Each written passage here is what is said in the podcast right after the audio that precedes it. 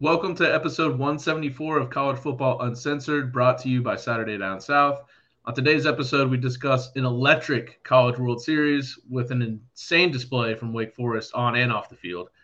Uh, we spin the Saturday road trip wheel. I guess we're calling it Wheelie Taggart. We'll, we'll figure it out. And uh, we make stops in the SEC and the Big 12 uh, to discuss Florida's recruiting, Nick Saban's recent comments, Austin Simmons' wild ride, maybe a little Bob Huggins DUI talk. At the end, as always, oh, we didn't ask for listener questions this time.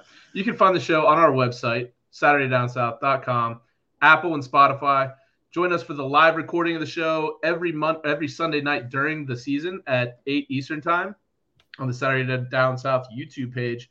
Find clips from the show on at Sat Down South on Twitter, at Saturday Down South on Instagram and TikTok and at Saturday Down South 1 on YouTube.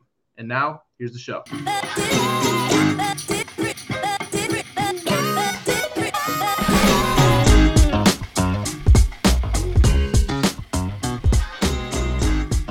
Hey, everybody, welcome back to another episode of College Football Uncensored, brought to you by Saturday Down South. I'm your host, Tyler Huck, and with me, as always, Chris Marler. Chris, looking good. You got a new little setup there in the in the studio, right? Dropping mad beats. It looks good, right? It does. I hurt my no, back. No, uh, no, like curse words on the wall. They're on a different wall, but yes. Um, I uh, in your never. I yeah, I hurt my I hurt my I hurt my back trying to hang these, and these are like three pound shelves from Target. Like there was absolutely zero reason for this to have happened. Um, so I'm a little uncomfortable, but not as uncomfortable as some of the stuff that we're going to talk about in the show because there were some. I mean, there were so many uncensored moments of the week this week. There was. Um, we'll mention a few that are candidates, but I think there's one that kind of takes the cake. Yeah. Um, obviously, let's just jump into the College World Series. It's been an incredible start to the to the World Series. Uh, crazy games. I mean, yeah. for me, I felt horrible for that Virginia pitcher whose coach just let him out to dry, just giving up seed after seed after seed, and just completely blow the game for Virginia against Florida. Yeah, so you've had a bunch of one-run games. I want to say before we're recording this on Tuesday, so TCU eliminated Oral Roberts. Um, one of the few times that Oral has not worked on a Christian. So um, that had uh, they, they're out, but there's like a bunch of one-run games. I think there's almost every like five of the six games in the first three days were one-run games. Um, I don't know about day four. I don't remember that, but it's been a really, really good series. Yeah, yeah, it, it looks like as we're watching this here or recording this here, LSU just scored again on Tennessee. So, um, yeah, Florida looks really good, regardless of the Virginia pitcher or not.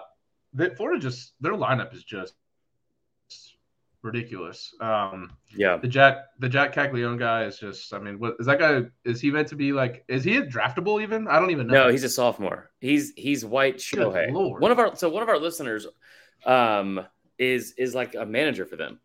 Uh, shout out O, um, one of my favorite Instagram follows, especially during the, college postseason. He's he's just been a ton of fun. He's having a blast.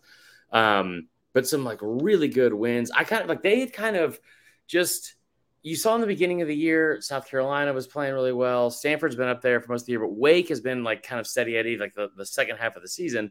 Um, but you had, of course, like Tennessee was a top 10 team for, for half the season. And then LSU was everyone those preseason number one, and and Florida just kind of sat there, and throughout as the year just kept going on and on, you know, they just kept winning and kept winning and kept winning, and they end up being the number two overall national seed, and they get to the important 2-0 start in this like a little mini regional they're playing, basically like that setup for the bracket.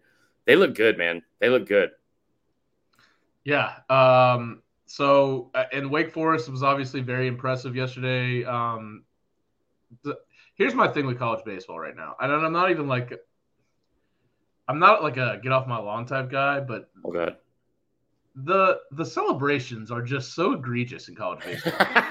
like dudes are like throwing their bat down when they walk. Like bases empty, two outs, they walk. They're like, let's fucking go. The, dude, it, the let's like, go, I never thought yeah. of this, is getting out of control. It is. It's it everything. Is, it is so like I say it a lot. Like I'm constantly texting like LFG, G, G, G, G, G. Like, I like, and that might just be the Celsius talking. I don't know, but it is crazy the amount of of uh like ridiculous celebrations. I tell you what stood out to me the most, and this is probably being a prisoner of the moment because of what happened yesterday. I've always said the worst the worst job at like officiating anything, and I understand they're called umpires, fully understand that. But the worst job at officiating anything, especially in college, but mainly may maybe all of sports, is the Women's College World Series. There's no group of people that get sucked into an environment more and are, are just like a like a what's the word I'm looking for? They just become a part of like they they get so involved in the environment around them and so amped up that it, it affects everything they do. So like the zone keeps getting bigger because they're like like somehow the yeah. umpires fitting off the crowd. It, it, you see it a lot in like late in basketball games, especially too. But like the baseball, college baseball World Series, you pretty much gotta have Pepper says hello. You gotta pretty much have the best umpiring crew that you that you, you would have in all of college baseball. I understand that like it's hard to do that for an entire year because there's so many baseball teams that are D1, let alone D1, 2 and 3. But if the College World Series, you, you have a span of a week and a half, just get the best fucking umpiring crew. Or you know what? Or like Will Will Ogburn from the other podcast, him and I were talking this last night. Like we're always joking around about how AI is going to take all of our jobs. How is AI not threatening any fucking umpiring jobs? Because this is out of control bad. There's going to be robot umps within the next five years. Has to be. Yeah, has to be. It's you know, I mean, you know what? Go it's ahead. bad enough in MLB. You know, you see it all the time. But but like college baseball, I agree with you, is the just the absolute just worst. Mm. And uh, I mean, women's like, and you know, I, will be honest, like I don't typically watch a ton of women's college softball, but Florida so, State was in World Series this year, and, and I, so I tuned into those games, and they're entertaining. But man, you want to talk about one thing that's worse than college baseball umpires? Women's college softball umpires are horrific. Yeah, they're awful. Uh, like so, and also the just the sheer direction of the ball that's coming in. They're calling strikes that are like that are rising up at people's heads. So it's like it's even more egregious. But yeah, like what's what's scary is it's not a situation where they're caught up in the moment. It's a situation where like that's just the zone, and it's going to be inconsistent. It's like the only way I know to describe it is like like as erratic as one of my exes, or just as floaty and non concrete as like a fucking amoeba. It's just like it, it is just a weird, weird shape that is ever evolving. Yeah. Speaking of your exes, no, we'll get um, having a rough day over there in the Barstool comments. So, uh, so Stanford obviously out now after falling to Tennessee. Yeah. Tennessee currently down 2 0 to LSU. We'll see what happens. Um, but Chase Burns was awesome in relief yeah. for Tennessee in that game. They had to rally back to beat Stanford to keep their hopes alive. Uh, it really looks the two best teams are very clearly Wake Forest and Florida, and I think that'd be a great matchup. I I mean, yeah, like LSU is hard to beat with Skenes. I'll say that. I mean, Wake, yeah, Wake look, they're not out of it. Like, just win games. I thought I thought that this this ballpark would kind of even out some of the uh, the power you saw. I mean, they hit like fucking 19 home runs against Bama in two games but like, which is we're talking about top five records that'll never be broken. And later in the episode, that might be one of them. Um, it also has two things that are my favorite things from this week. Um, oh, thunder rolls out here.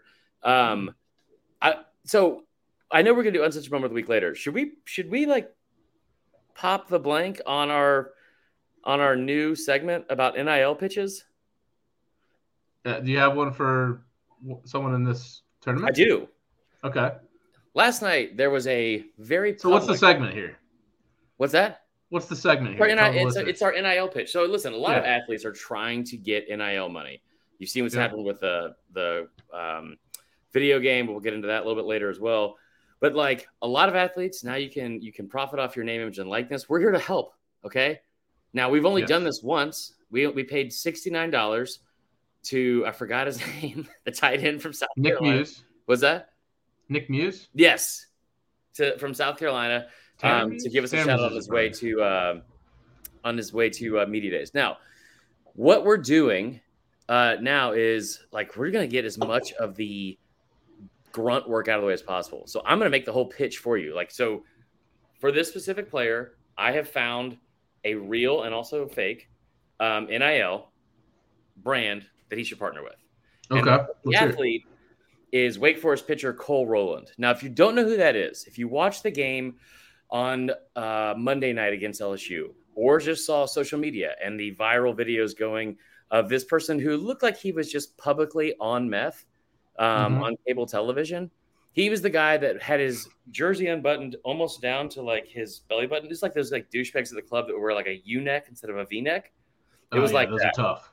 Teeth grinding a whole bunch. D- definitely, yeah. like if you, I don't know how to describe him outside of like he looks like the kind of guy. Took a lot of Adderall. Definitely looks at himself in the mirror as he's having sex. Oh yeah, yeah, that guy. Yeah. Now, oh, who, I mean, who wouldn't? Okay, well, I mean, me for one. Um, but so he was all jacked up. So I have two very real NIL pitches for you. First one, Go. I'm sure they're still making those now. Um, music CDs. I don't yeah. know why they would, but I'm sure they still are. I think it's like it's Kidz Bop now. Okay, well, so this would just be now. That's what I call calming the fuck down, and it's just like a it's like a 18 songs from Coldplay, all acoustic, and just help your brother get to sleep. That guy's gonna need it because he is very, very, very, very amped up. And the other one I have. Wait, wait, hold on. I think we could go double feature, and so you'd have that one when it's time to calm down, but then when it's time to get right back to that spot, it's like down with the sickness, yeah, trapped, you know, things of that nature. Right. Well, so I, I kind of have the best of both worlds with his his actual brand sponsorship, and that's going to be melatonin, specifically from Mountain Dew. Mountain Dew melatonin. I've already written the pitch form and everything. So here you go. Okay. Do you have a hard time going to sleep at night because your heart is still racing from a big CWS win in Omaha? Not to mention the four Red Bulls, six five hour energies, and all the white lines you saw on the field and up your nose? Then reach for a Mountain Dew melatonin because you don't want to be all jacked up on Mountain Don't. I so how much are we gonna pay the kid? First off, we got to create the actual product. What's that? We got to we got to create the actual product. Then how much are we gonna pay him? That's, that's yeah, the big thing. Fair. But I love it. Love the pitch. Yeah, yeah, that's all. Mountain Don't. All right, now let's get into the wheel of the wheel of death, which Wheelie Taggart. so, so a lot of you guys remember the the episode we had a while back where we were talking about spring games and we did the spring game wheel of death where we just spun the wheel and we focus on one team. Now Tyler rigged the wheel um, like he always does, and the wheel was landing on Florida State over and over. Tyler and I decided to do this segment because um, we're trying to be structured and organized like real boys. Um, that sounded weird, but so I prefer so, not to be called a boy. Well, well, I'm I'm still a boy, not yet a woman. You know what I mean? Like the Britney yeah. Spears song. Houts after her. I think she found love. Anyway, so as Tyler was making this very intricate and, and beautiful looking wheel, I was coming up with punny names to call the wheel, kind of like the best of both worlds for our, our strengths uh, as a team. So we asked the audience what we should call it, and they voted Wheelie Nelson. Yeah, which unfortunately has nothing to do with college football. Right. And I shouldn't even put it up there. I knew I shouldn't have put it up there.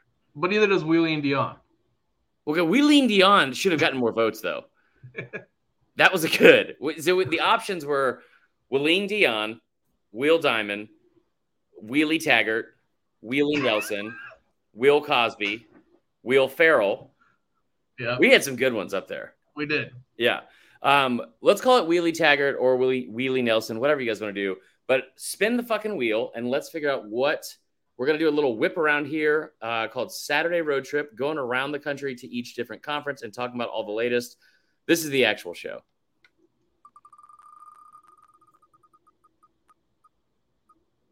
ACC. What do you know? God. All right. Well, I will say, okay, so let's. We're not going to talk Florida State here. We're actually going to talk uncensored moment of the week. Oh, this is this is the only thing from the ACC this week. This yes. is good.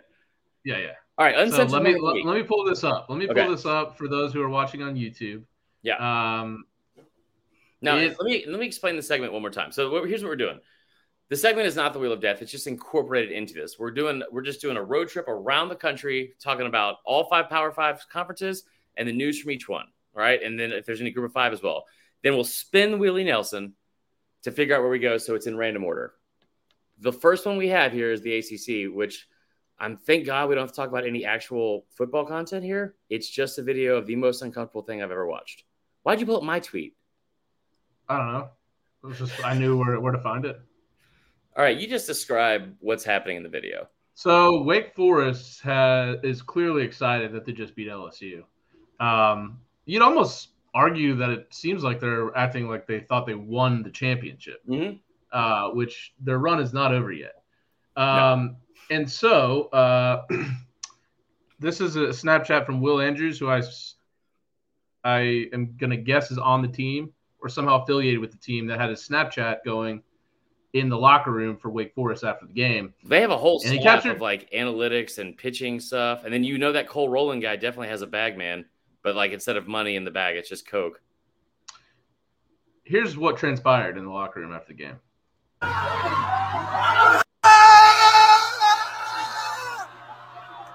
Now, for this, I can't, I can't, I can't. We got to so much. We got to turn it off.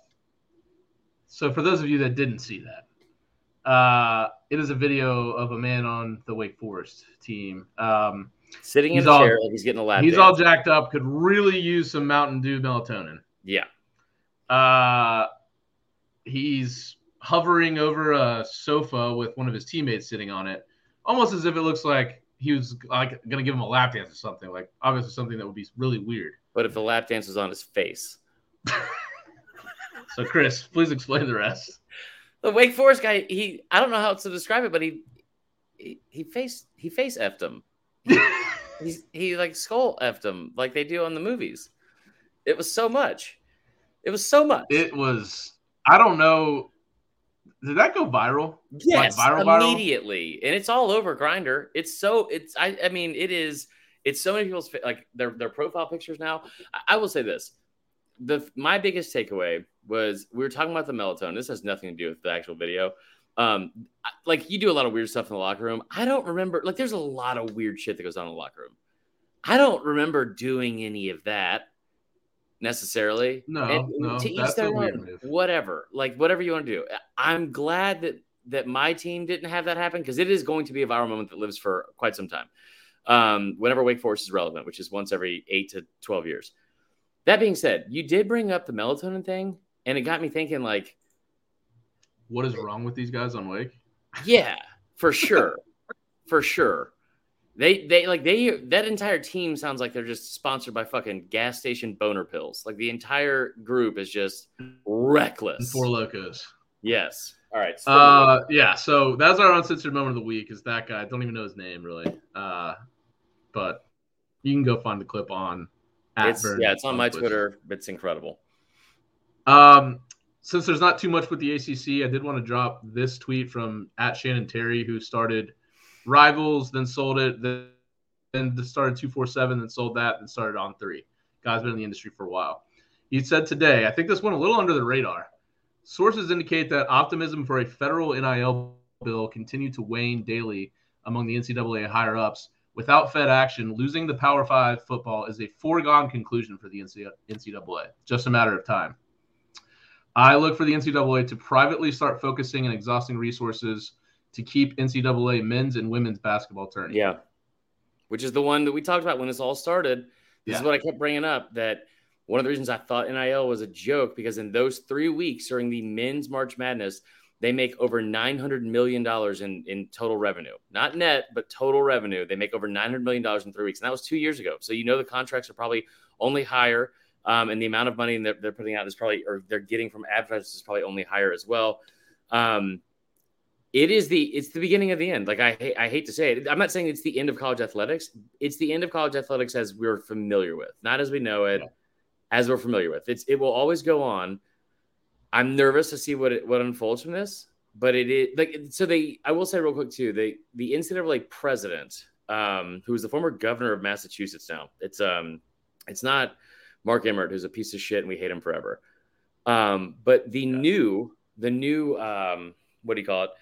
The new president. He was on yesterday during the the afternoon game of the College World Series, and I came away from his conversation pretty impressed with what he was trying to say and like what the goals were. And like one of the things he's trying to do is meet with like all hundred something uh, conferences that are in Division One, Two, and Three. So there's over hundred total. He tried to meet with all of them within the first like hundred days, um, and he got to like 81 or something like that. So he's still trying to you know knock that out over the next like two or three weeks. Um, but one of the things he said was there's like they are trying to find and how to be more transparent with NIL, and that doesn't mean they're going to like regulate something where everything has to be public so they can see how much each person's making.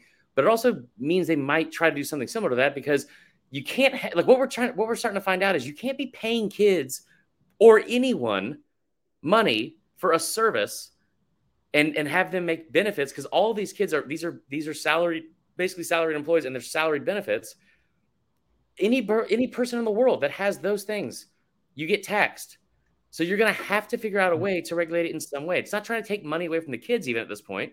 It's like you've opened pandora's box. You got to figure out a way to have some sort of like like actual fair like what's what i'm looking for here tyler? Parity across the board. And so everything is mm-hmm. it's not always going to be equal because there's going to be bigger nils and collectives and shit but like jesus man it cannot be this. Right. And, and i think the biggest thing is is they've got to figure out how to to stop the tampering. Like the tampering right. is pretty pretty out of control. Uh yeah. and i think that's what's making it so crazy but um, well, so anyway i just want to bring that up. Last thing on it real quick. He did bring this up and it speaks to your point. point and and he said he brought up the fact that when you talk about where each um, new thing that they've like kind of like rolled out here right? And one of the things they rolled out was was the transfer portal. He did say that one of the reasons why we're kind of seeing such a huge influx of people in it is one it's new right and and like because like his one of his biggest concerns was he was like the the coaches having to re-recruit their team every year is pretty difficult um and that's something he was conscious of. But he did say that something we haven't really talked about is that it might just be because this is the COVID group. This is like this is the the, the kids that are graduating after like entering college during COVID who didn't get a senior year, didn't get to go on their visits, didn't get to do all these things that normal kids have done. On top of it being something that's brand new and not really regulated as well. Mm-hmm. Um, yeah, I, I I'm hoping that if the NCAA is really going to step out of the way or be forced to step out of the way on Power Five football, that they can create a group that does a lot better than the NCAA yeah. did over the past years. Okay, back to the Wheelie Taggart. Saturday road trip takes us out west to the Pac-12. Uh, I found an interesting article that old primetime may have to have his foot completely amputated. Yeah. This is this is my Pac-12. Uh, I mean, yeah, we we this wheel has really kind of fucked us over on this because I really wanted to get into Florida recruiting, but I mean, but like, um, no, but, but seriously, I wanted to shout out Deion. I mean, look, I've done my fair share of hating on him, and you know, it's mainly just jealousy that a, a Florida State alum is practically shitting on our program as often as he can. But that being said, feel bad for him. You know, he's got ongoing ongoing blood flow problems in his foot that he had surgery on. He's already lost a couple toes.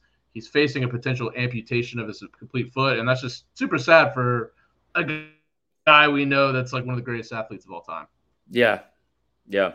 I mean, he's skinny Bo Jackson. Yeah. Anything else on the Pac-12? I know USC is starting to kill it on the recruiting trail, but we won't get into no, that. No, no. Let's get to the good stuff. Hopefully, we're going to get the SEC next. I'm going to lose my mind.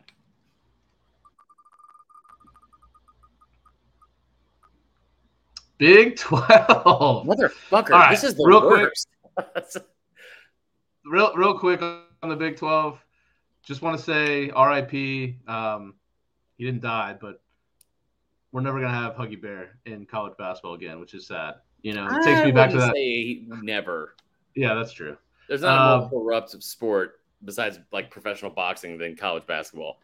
But Bob Huggins, for real, uh, a, a couple weeks after he just went on an absolute diatribe on a, a radio station uh, that with words that we, we legitimately won't repeat here. Yeah. Um, he then gets busted for DUI, and I think this is not the first alcohol-related incident he's had, if I recall correctly.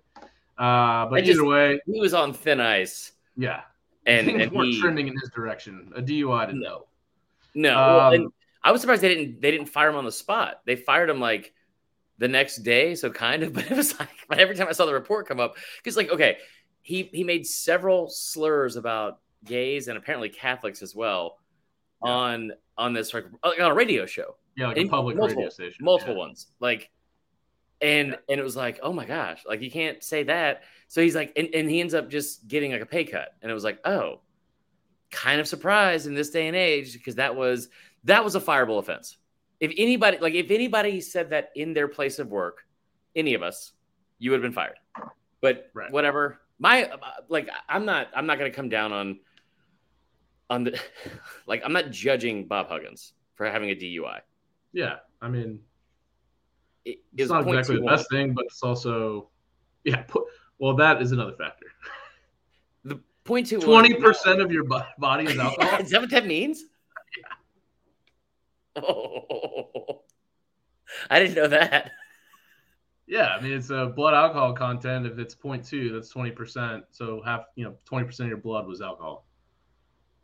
I could be totally wrong on that, by the way, but I, I think I'm right. Okay. Well, if you're a doctor, feel free to correct me. Ask uh, ChatGPT. yeah, ask ChatGPT. So here was my main issue with it. It was, and this is something that's kind of bothered me for a while, but Dickie V coming out and, and firing some tweet. I understand Dickie V's old and he's whatever, but Dickie V is a guy that I've really not liked for quite some time, and not because of anything that he's done with his job. And I know he's gone through a lot of health issues and all that kind of stuff too. And this, so this is like not with that. But Dickie V is one of like the most good old boy. Like he's just so okay with like blue blood college basketball that he's familiar with being able to cheat and do whatever the fuck they want. And he has his favorites and, and this and that. And if you don't believe me, he was merciless about about Will Wade being caught on on audio, like and on tape, like talking about a strong ass offer he made to get a, a, a player like everyone does this. Like this has been a constant issue. He doesn't ever say it about Bill Self at Kansas. Doesn't ever say it about other players like you know like Coach K at Duke or anything like that. But it's like that he was just uh, incessant with his critiques and, and slander about Will Wade. This comes out and he's like, I feel so bad for my friend. I hate this for my friend. I'm so concerned. And it was like, that's good too, but it's also okay to denounce things that are shitty and bad, like regardless if they're your friend or not. It's like it's okay to support someone while also being like, "Hey, this is not acceptable, and this is not okay that he did this." I just thought it was such a weird stance to just publicly take, and, and just a lot of like lacking in self awareness. Oh yeah, well, I, I think, I mean, including like politicians and the like, anybody that's over like seventy five years old, you probably shouldn't pay attention to their tweets. I mean, I'm not to be ageist. President. um, ChatGPT tells me that I'm a little wrong on this. 0.21 uh, means that the blood alcohol concentration is 0.21%, which means that there are 0.21 grams of alcohol for every 100 milliliters of blood in the person's body. Oh my god! I don't want to sound like three-year Letterman. Basically, it's like... more than the double the legal limit uh, in the U.S. and um, potential effects at this level include severe motor impairment, potential loss of, loss of consciousness, risk of injury.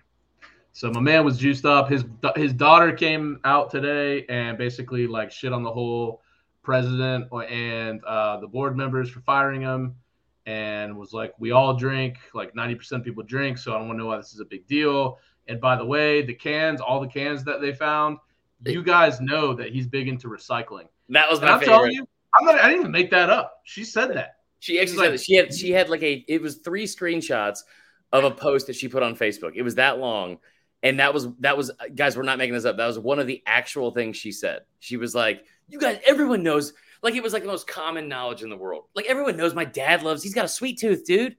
Like loves like it was like chocolate or something. Like he, oh, you know, he loves carrot cake. It was, you know, that he fucking he likes to recycle, so he carries around trash bags full of aluminum cans like a homeless person in his fucking Lincoln. Let's just start calling him Eco Bob. Bob Drunk, right. Drunky Bear. This better be the SEC, or I'm, I'm vetoing it if it's not. And it's the Big Ten. We're going to do the SEC now. Because listen, we don't need to talk about. There's nothing in the Big Ten that happened. Tra- top transfer portal. No, I, I, I just wanted to yeah, I just wanted to promote um, on the website SaturdayDownSouth.com. If you are a Big Ten fan and you're listening to the podcast, Uh, we we have a great article up right now that basically, if you want to get to know all the best players that are in the Big Ten, new this year, transferred mm-hmm. in um, per team. So all the teams in the Big Ten, go check it out. Saturday at SaturdayDownSouth.com. You can check out that well, article. It's it's actually at Saturday Tradition, which is our Big Ten sister site. So, but you guys make sure to go check that out. And all these all these sites are as well. Saturday Out West, we have covering the Pac-12, great coverage from all of our writers, and Saturday Road as well. But the main event that should have been what we opened with, we're 30 minutes into the show. Florida Gators. Like, yeah. what a what an emotional roller coaster Florida has been on for the last last week or so. And we can start with like a, a thing that we had a conversation on here, driven pretty much by me. I did a video about it the other day, talking about how difficult Florida's schedule is and how long Billy Napier is going to last in this job. Not because he's a bad coach or whatever, because of how difficult the schedule is coming up. And you talk about a team that like just had a number four overall draft pick at quarterback. They went six and seven for the second year in a row. That embarrassing bowl game. You have a lot of people leaving the portal. Like this has been Sunbelt Billy has become like a, a, a constant joke on on social media. And and you we've I've said it several times like it seems like there's a massive distance. And there is a massive distance between Florida and Kirby like regardless of what we think. I don't see anybody don't, that's not like that gap is pretty wide. But what they did this weekend was incredible. Yeah so let's bring up their now number three overall composite ranking uh 2024 class. And the the biggest thing, dude, they so this weekend alone. All right, let's start at the top where they have a five star QB committed out of Texas, DJ Lagway. Didn't look great at the Elite Eleven, but that half of that is just like the underwear Olympics, basically. I don't take too right. much into the Elite Eleven, uh, although it did seem like the two top quarterbacks in the nation did the best there. So, well, that, and real quick on that, uh, Willie uh, Willie Gray actually reached out to us, like, because like I, I made a little bit of a troll about how Julian Sayin, Bama's commit, ended up being the Elite 11 QB MVP ahead of Dylan Raiola, who's the number one quarterback. And he was asking, like, what goes into that? Because from everything you read, it seems like Raiola was like the best at everything. Mm-hmm. Um, but they said that the MVP of the Elite 11 is actually made up of 75% of the voting on that is about things that happened before they even come to the camp and that's how they factor that in. So it's kind of bizarre, but like, but all of the all of the commits and all the quarterbacks sound like they were very physically impressive. It's a very deep class. Lagway, especially, built built college ready. Yeah, and you know the the Elite Eleven setup is probably not best suited for DJ Lagway's skill set, which right. he's a dual threat guy, and, and that's you don't really run around and do that kind of stuff in seven on seven. So um, I don't know if it's the best so they're going to hold on to him, though. I, I, know Clemson's been flirting with him hard. And, you know, as we've seen with many quarterback commits, we'll talk about here in a second for Florida, it's been tough for them to hang on to, to, quarterback commits. There's a reason why they yeah. got Graham Mertz starting uh, next year. Um, but they've got a five star safety out of Texas. Here's the thing that worries me a little bit about this class. Now, let's get into who actually committed this weekend. You had Jamonta Waller out of Mississippi, Five high four star guy, edge player. Yeah, four star, five star, depending on what you're looking at. Mm-hmm. Aaron Chiles, who's a linebacker, high four star again out of Maryland. Um, and who was the other guy? Another four star guy, Nasir Jackson. Four star linebacker, another four star defensive lineman. Yep. Two two four star defensive linemen this weekend. Amaris Williams, Nasir Johnson. Um, they had a guy named Marcus Mascal, which I'm guessing is Justin the Three star offensive lineman that they got. But yep. but these were also guys that um, that LSU and Georgia were in on, and this is like so it is a regardless of what fans are going to say. Oh, we weren't really, we weren't going after them, whatever. This is a big win. Yep. So here's my thing: two things on Florida's class right now. Absolutely loaded, and I think Napier's doing a great job. And that I don't I don't think recruiting was ever going to be the issue with Napier because he comes from that Saban, you know, long line of Saban coaches that knows how to do the recruiting game. You, look at yeah. Cristobal, uh, Muschamp, like all those guys. Recruiting was never the issue. Um, Jimbo, um, very defensive heavy. Outside of the QB, you've basically got to go all the way down to almost a three star by the time you actually start to get to some skill players. I think it's more of an offensive game this this day and age. I, I get Georgia had that incredible run with their defense, but for the most part, you got to have a really good offense to win championships in today's game. Also, these guys are not coming till next year. What Florida looks like on the field this year is really going to dis- because these guys are not Florida guys. Look at this list right here: DJ Lagway, Texas; Xavier Phil, I don't know how to say his last name, the safety, Texas; Miles Graham, Georgia; Jamonta Waller, Mississippi; Aaron Chiles, Maryland. None of these guys are in the state. You know, keep on going down the list: Amir Jackson, Georgia; Amaris Williams, North Carolina. Like none of these guys are in Florida, so if you start to falter a little bit this year, you don't make a bowl again, or you you you know barely make a bowl. Last years. That's true. Uh, well, that's true. But I, would you would you really consider making a bowl when you have to kick a field goal against Oregon State to? I would because they made a bowl. They did it in a bowl game. Now listen, I'm gonna I'm gonna I'm gonna say this right now. It sounds like you are being a little bit negative about it. Like scale of one to ten, how big of a win was this weekend for Florida in your eyes? Oh, it was a it was a I'd say it was a nine because okay. these guys haven't signed yet. Okay, so I would I would say an eleven, and okay. well, that sounds bad now that I think about it. Um, but like, I would say a high ten, a ten plus. And the reason why is this: it, like one, let's back out a second, okay, and talk about like how this weekend went because you look at at like the way it started. Now, Florida was was ranked 21st in the country in recruiting on June 15th. That's five days ago from we're recording this podcast, and and like you saw it all over social media. Georgia fans, just you know, Sunbelt Billy, like I said, Florida State fans, Miami fans, and and you are going to have some like issues being able to compete with those programs with the NIL stuff and the way that those programs are built. And like they are going, Mario Cristobal is going to recruit to Miami. I don't know how they're going to look like on the field, but he's going to recruit kids that from that talent rich state that is probably outside of Texas the most talented state in the country mm-hmm. from a recruiting standpoint. Now, the way this whole thing started was on Saturday morning, he lost a commitment from a four-star QB that that not like the news came out at like 9 a.m. or something that this kid who is a commit for the 2025 class, so he's a rising junior. Yeah, he just um, finished his sophomore year of high school. Right. And he's decommitting. Um, and side note, he did not just finish his sophomore year of high school. He well, not only decommitted he has Florida, the age. He he re he reclassified his his graduation class not for 2024, not to not even like for 2023. He is enrolling now. He yeah. skipped his last two years of high school because he had a and I quote 5.34 GPA, which you could add up all of my last three years of college, and I, I would almost guarantee you did not add up to 5.34 GPA. Like that's a tough. One. That is, I don't even know how you do that math. Like, but 5.34 GPA. The kid he basically finished they said all of his all of his actual high school classes he finished his first semester his freshman year and he's been taking like ap and collegiate level classes ever since he decided to go to Ole Miss. Now, there's a lot of people that we'll get into that some other time about why he went to Ole Miss, whatever. But you see this happen, and you don't have a lot of positive pub coming out about about Florida and Florida football, and especially Florida recruiting. We barely talk about Florida on this show, and for a long time, I mean, like at all. And it's what would we be talking about though? You know exactly. Right. Like you're a thousand percent right. And you talk about that happening on Saturday morning, and Lane Kiffin comes out with like just one of the best trolls as usual, and posts a Twitter or posts a tweet. A Spotify about, playlist. Yeah, Spotify is a screenshot of a Spotify playlist of Tom Petty, and and it was it was like great weekend vibes here in Oxford because he had just flipped a commit from Florida to go to Ole Miss. What does what does Sunbelt Billy, or as we can start calling him, Big Dick Billy, come in here and do after that?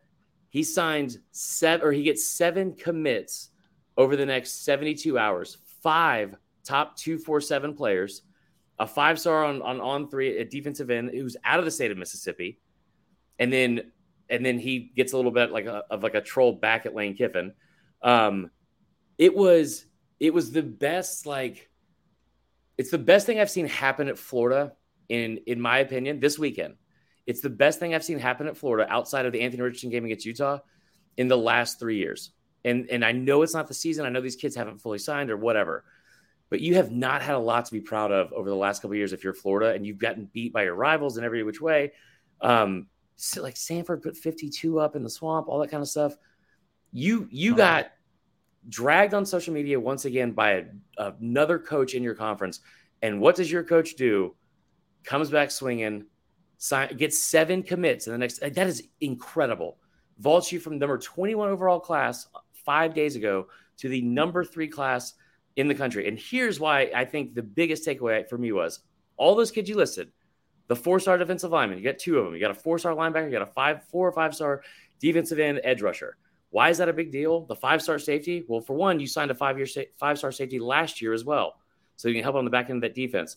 You look across every major defensive statistic for Florida, total scoring last year in the SEC, ninth. Total off or total defense, 12th. Total rushing yards allowed, 12th. Total passing yards allowed, 11th. I mean, you yeah. need help and you need help in a hurry on defense.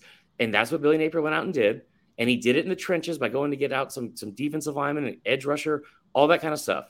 I loved it. I thought it was great. Um, I, I love the troll stuff like that as well, like I said. But I thought this was huge from Billy Napier.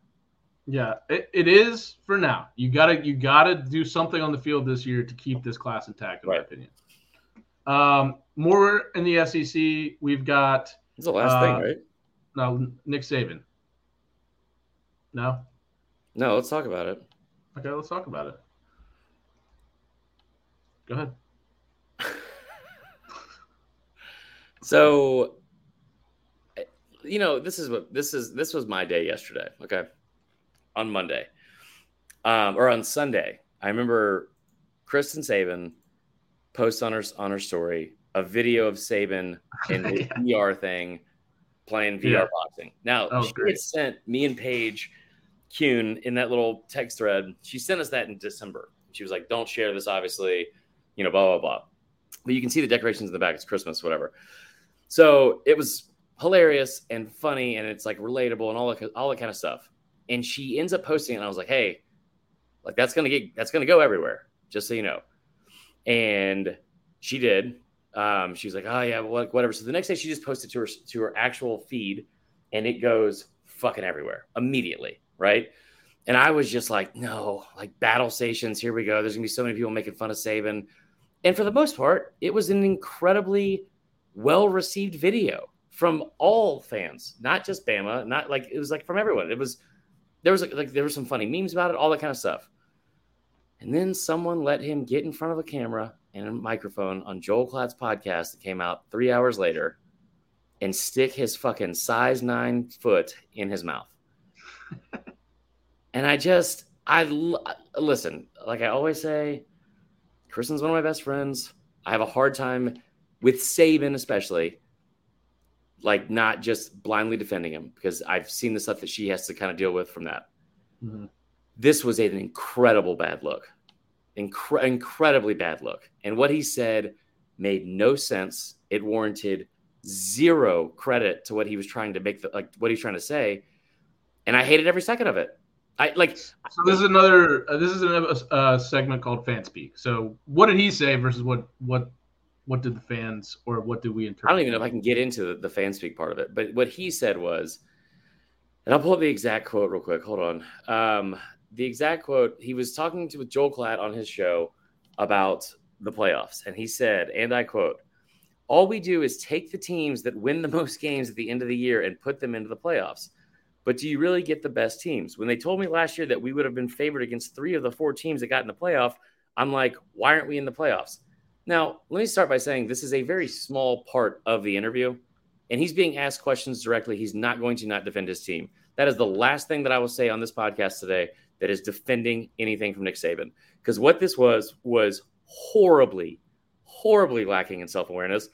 Made, like I said, zero sense. Because if you talk about, oh, like if it, it's at this point, it's June, it's time to move on. It sounds like you're whining, and you kind of are at this point. And if you really like, if you're not, if you're not just blindly defending your team because that's your you're the head coach and you have to, well, then you just sound stupid. Because if you're if you're saying that's not the right word, but like if you're saying, do you really get the best teams in? We would have been favored against three or four of those, three out of the four of those teams. Man, buddy, we were favored by eight and a half against Tennessee and 13 and a half against LSU. You lost both those games. Bama's been favored besides Georgia, they've been favored in every single game except like six since 2008. I mean, think about that. Mm-hmm. You're always favored, and it's it's not like all the losses are coming when you were an underdog. I, I mean, So that part makes no sense. And also, like, like we always say in this podcast, lines are made in Vegas to get equal betting on both sides. It has nothing to do with how good of a football team you are. I said this on Twitter. Do I think Bama would have beat TCU and Michigan? Yes, I do. Maybe I'm maybe I'm being biased. I do think they would have beat them. I know who they lost to. I don't th- I don't know if they would have beat Tennessee or LSU again. I do think they would have beat those two teams. Do I think they would have beat Ohio State? No. Do I think they would have beat Georgia? Hell no. And I wanted no part of seeing Bama play Georgia last year as a fan at all. Wanted zero part of that team. That would have been a bloodbath.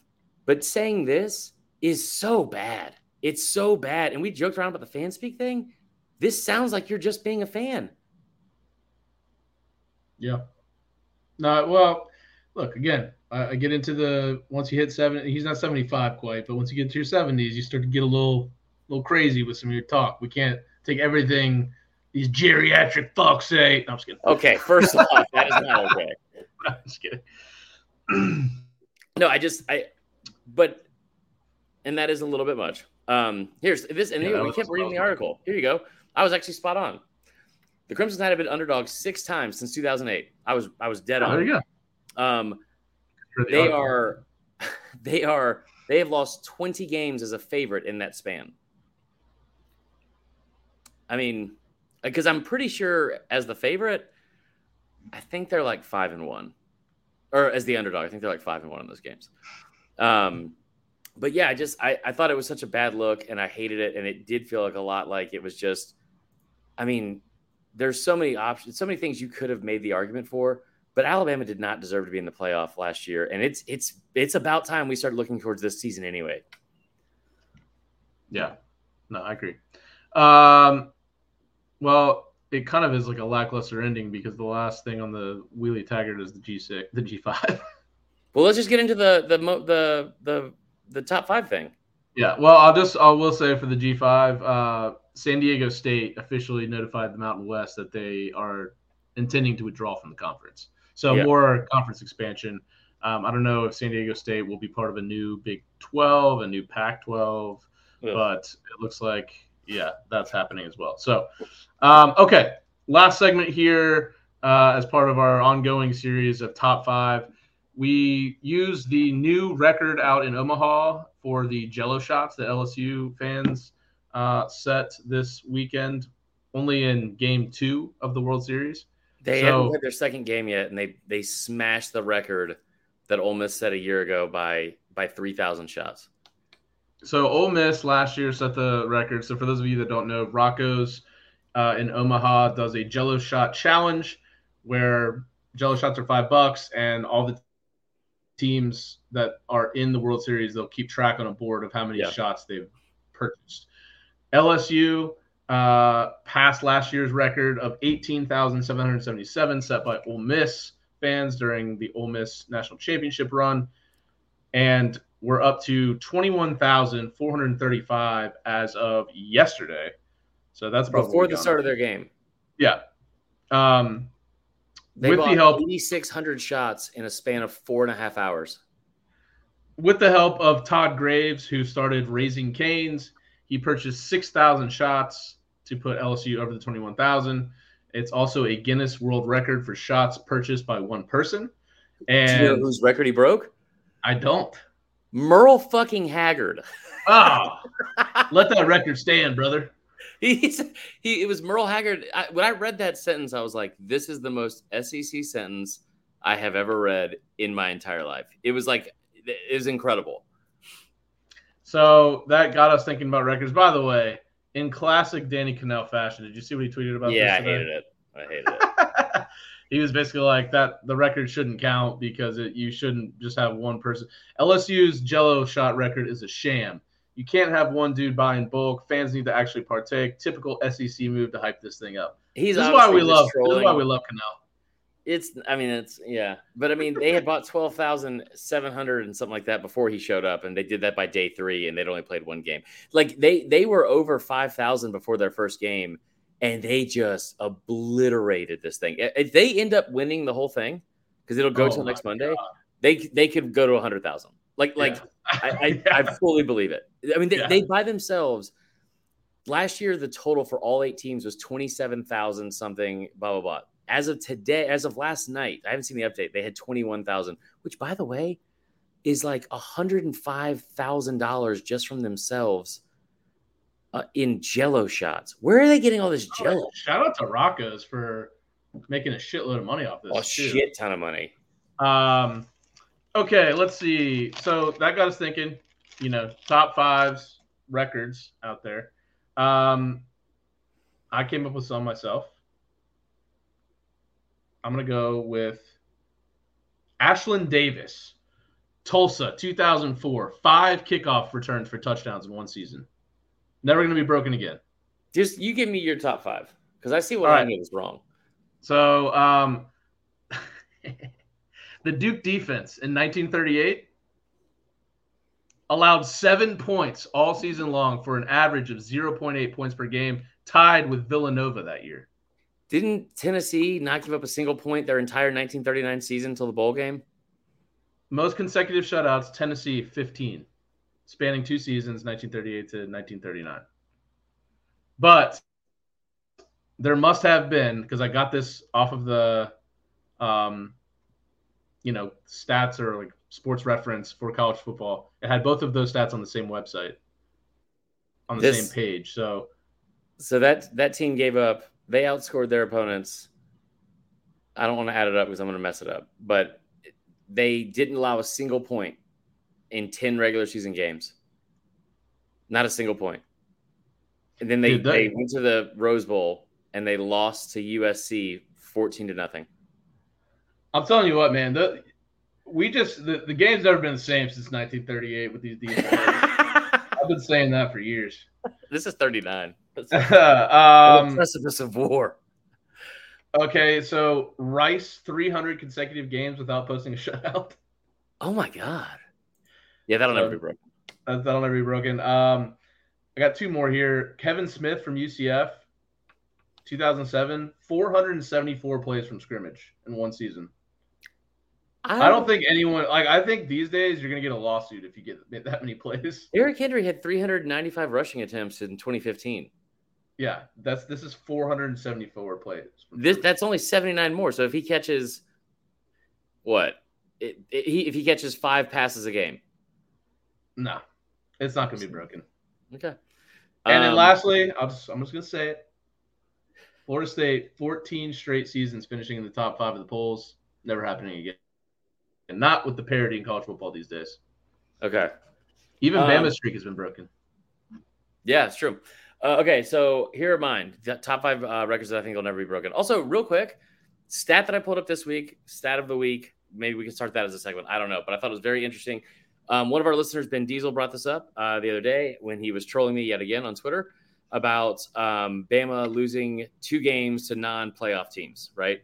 Um, and so it got me thinking. It was like w- the losses to the the losses that playoff teams have had before the playoff, right? Who were they against? Ranked, unranked? Were they two playoff teams? Whatever. So the every playoff team since it started in 2014, so in the last nine seasons, um, they have had a total of 22 combined losses before the college football playoffs. That includes the regular season and or their conference championship games. 10 of those 22 losses, I thought this was pretty pretty shocking. 10 of those 22 losses were to unranked teams. Hmm. Surprising, right? Yeah. Yeah. So anyway, um, okay, here are mine. Um, Derrick Thomas, 27 sacks in, in one season. That's ridiculous. Yeah. He had like eight versus Penn State. It's absurd. Um, here's one. We talked about yeah. Florida a little bit earlier. Single game interceptions. This will never happen again because now you have more than one fucking. I don't know what was going on in 1964 or whenever this was uh, in Florida. I don't know if this was like a situation where you like you only had one pitcher you could trot out there, but their quarterback, John Reaves, pulled a Christopher Reeves. That was bad. I shouldn't have said that. Ooh. Oof. Um, nine interceptions in one game. What? Yeah. See, this is why this is why like all of our parents and grandparents say the dumbest shit about like like the, the passing game. Oh, I'll tell you what, you throw a football, only only three things can happen. Two of them are bad. Oh yeah, when John Reaves is throwing nine interceptions. This is also let's not forget this either. This is in like the days of like where they didn't know what road uniforms necessarily were, so you had color rush shit all the time. Like there was no mistaking. This wasn't the games weren't actually in black and white. There was no mistaking which team was which. It was like the bluest of blue versus like the reddest of red. And he threw nine interceptions in one game. Ugh, Leave it to a Florida quarterback to do that, by the way. Nine interceptions. Good yeah. God. Um, all right, here's another one. Winning streak. Oklahoma from 54 to like 57 or 58. I don't fucking know. They won 47 straight games. I, unless Georgia does it now, I don't think we'll ever see that again. I don't. I don't see how it is, especially with like the way the the um, conferences are going to be. Um, but what's this? And last but not least, here's a here's a season I've been feeling about this all off season. We just don't talk about how incredible Barry Sanders' 1988 season was. He won the Heisman. I think it was 88. Um, I'm pretty sure it was 88. Anyway, we don't talk about that season nearly enough. Do you know how many touchdowns he We don't scored? talk about Bruno. We don't talk about Bruno either. But Barry Sanders, who obviously like had a great NFL career, is one of the greatest NFL backs of all time. Retires early, retires on top. Very few people do that, seems. But his college career, as a side note, do you know that he had a brother who also ran for over a thousand yards for Northwestern in the same season? Byron Sanders, really? which is Byron. This is this is this is a thousand percent real. It's on the NCAA website. And shout out to Byron because he's had a tough life. Like Joe Byron. Joe. Come on, man. Come on. Um, he's a fucking mess.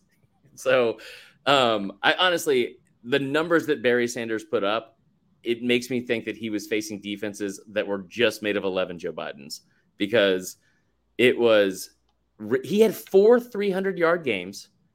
He ran for over 2,600 yards. Tyler, he had 37 rushing touchdowns that season and then had a, a punt return and a kickoff return. So he had 39 touchdowns, won the Heisman. Um, I don't remember who. Here, let's just fucking pull it up. I guarantee you, like whoever was like second will be like a fucking Pitt quarterback who had 19 touchdowns and 14 interceptions or something stupid. Um, but anyway, it's he his his record for 400 yard games. He only did this in 11 games, by the way, in the regular season. Think about that. that I'm thinking about it. Think about it. I mean, I want you to keep oh, thinking, thinking about, it. about it because it's incredible. Um, it behoove you to think about it. I don't. I'm not going to fucking behoove anything ever. not even if there's a fire. Anyway, um, it's a pretty incredible like feats. I don't think will ever be. He won in a landslide. Uh, Rodney Peete was the guy who finished second. He had 18 touchdowns and 12 interceptions from fucking USC. I don't. I can't imagine anybody seeing this. He had 344 attempts, ran for 2,628 yards, seven and a half yards per, per carry by the and 37 touchdowns. If you were voting in the in this in this what do you call it, and and you actually put pen to paper and voted for someone else, you're a fucking idiot. uh, all right, is that it? That's it. All right, that's the end of the show. As always, we really appreciate you all listening to the show. It would really help us and the growth of the show if you would rate us five stars on Apple and Spotify leave a review for us, like uh, Par Liking did on Apple Podcasts. Five stars, my go-to college football pod, well researched and hilarious. Plus, Marler shares my alma mater. Go Bobcats! Definitely Woo! good dogs. Um, so if you would go out, rate us five stars, give us a good review. We'll read it here on the show. Best one wins. Like and subscribe to our YouTube page. Don't forget to check out the SDS podcast weekly with Connor O'Gara and check out all our videos and clips from the show. You can find the clips from the show on Twitter at Sat Down South, Instagram and TikTok at Saturday Down South, and the YouTube at Saturday Down South One. For Chris, I'm Tyler. Thanks for listening. We'll see you guys next week.